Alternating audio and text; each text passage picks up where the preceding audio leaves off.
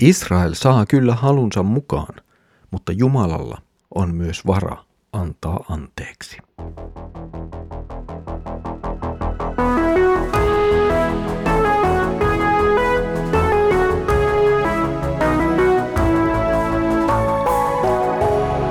Kirjoitusten pauloissa. Tervetuloa taas mukaan Kirjoitusten pauloissa Raamattu-podcastin pariin. Minä olen Mikko ja katselen teidän kanssanne nyt yhdessä profeetta Hosean kirjaa. Edellisellä kerralla oli edessämme viesti sodasta ja tuhosta, mutta samalla tuo ei kuitenkaan ole se viesti, se pelkkä viesti, jota Jumala välittää. Jumala on myös valmis armahtamaan. Ja tänään jatkamme juuri tuosta armon ja toivon sanomasta. Luemme Hosean kirjan viidennen luvun viimeisen lauseen ja kuudennen luvun jakeet yhdestä kolmeen.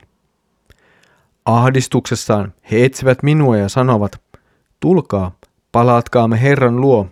Hän on raadellut, mutta hän myös parantaa. Hän on lyönyt, mutta hän myös sitoo haavat. Vain päivä tai kaksi, ja hän virvoittaa meidät.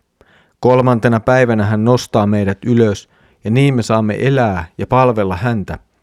Ottakaamme opiksemme, pyrkikäämme tuntemaan Herra. Hän tulee, se on varmaa kuin aamun koitto. Hän tulee kuin sade, kuin kevät sade, joka kastelee maan.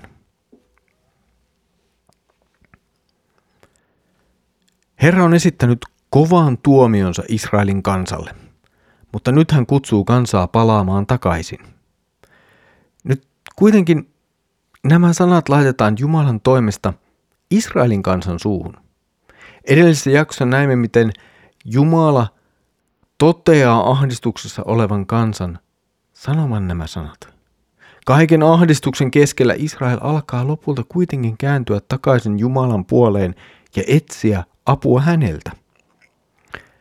Sanat välittävät kaikesta huolimatta, kaikesta kaauksesta, sodasta, pettymyksestä, epäjumalan palluksesta huolimatta luottamusta Jumalan armoon.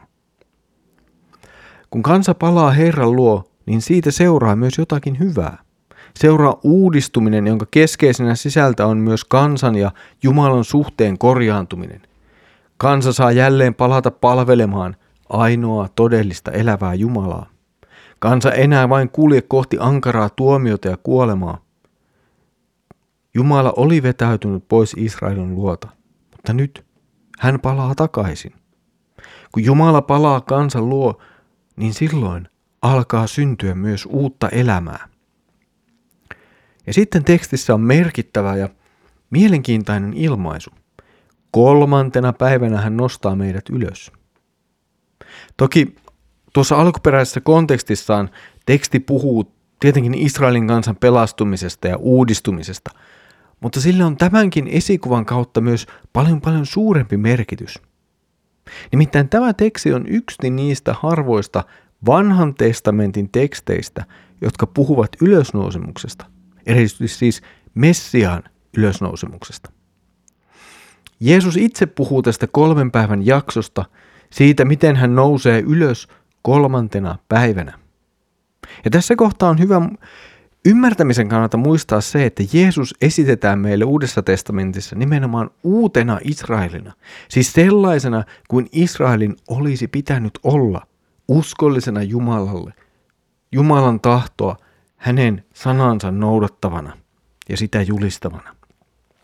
Näin siis Israelin uudistuminen ja nouseminen tuhausta on esikuva siitä, mitä tapahtuu Jeesukselle kolmantena päivänä, eli siis ylösnousemukselle.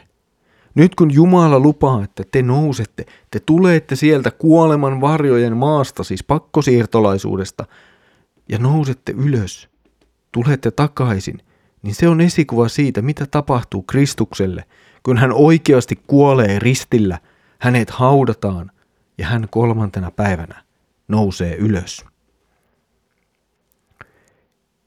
Israelin uudistumiseen liittyy siis hyvin vahvasti myös uusi suhde Jumalaan.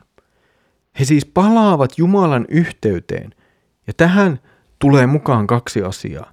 Toisaalta siis otetaan opiksi siitä, mitä on eletty. Huomataan se, missä on tehty ja eletty väärin, tunnustetaan se, Jollakin tavalla käsitellään se asia.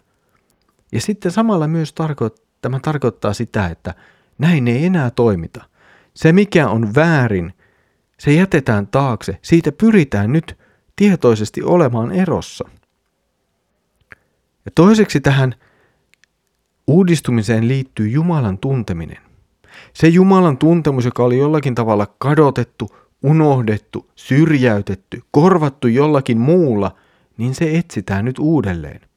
Opetellaan jälleen uudelleen tuntemaan, kuka on Jumala ja mitä hän on meidän hyväksemme tehnyt.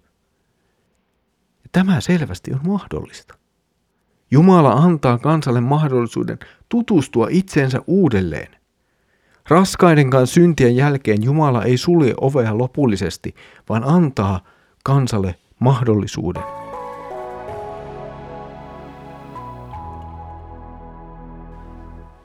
Palaaminen Jumalan yhteyteen. Hosea puhuu suuresta mahdollisuudesta, jopa kokonainen kansa, joka on vaeltanut pois Jumalan luota, se voi palata takaisin. Ja Jumala ottaa heidät vastaan. Tämä on valtava viesti Jumalan armosta. Israelin kansa ei millään tavalla ansaitse sitä, että Jumala ottaa heidät takaisin, mutta silti hän lupaa tehdä niin. Ja tämä on totta jokaisen ihmisen kohdalla. Kukaan meistä ei ansaitse tulla harharetkiltään takaisin Jumalan luo. Kukaan meistä ei ansaitse oikeutta olla Jumalan edessä. Kukaan meistä ei ansaitse oikeutta iankaikkiseen elämään taivaassa. Ei. Mutta Jumala armossaan ottaa meidät vastaan. Hän antaa meille meidän syntimme anteeksi ja samalla hän opettaa meidät tuntemaan oman tahtonsa. Hän lähettää meidät ottamaan oppia vääryyksistämme, jotta emme niitä enää tekisi. Ja samalla hän opettaa koko ajan tuntemaan itseään syvemmin, syvemmin hänen tahtoaan ja hänen tekojaan meidän puolestamme meidän hyväksemme ja meidän tähtemme. Tässä oli tämänkertainen kirjoitusten pauloissa Raamattu podcast. Mukavaa, että olet ollut yhdessä mukana katselemassa Hosean kirjan jakeita. Seuraavalla kerralla saamme katsella, mitä Jumala on jo tähän mennessä tehnyt Israelin kansan hyväksi ja mitä hän olisi toivonut Israelin kansan tekevän sen suhteen. Siitä siis seuraavalla kerralla. Mutta nyt Herramme Jeesuksen Kristuksen armo, Isä Jumalan rakkaus ja Pyhän Hengen osallisuus olkoon sinun kanssasi. Amen.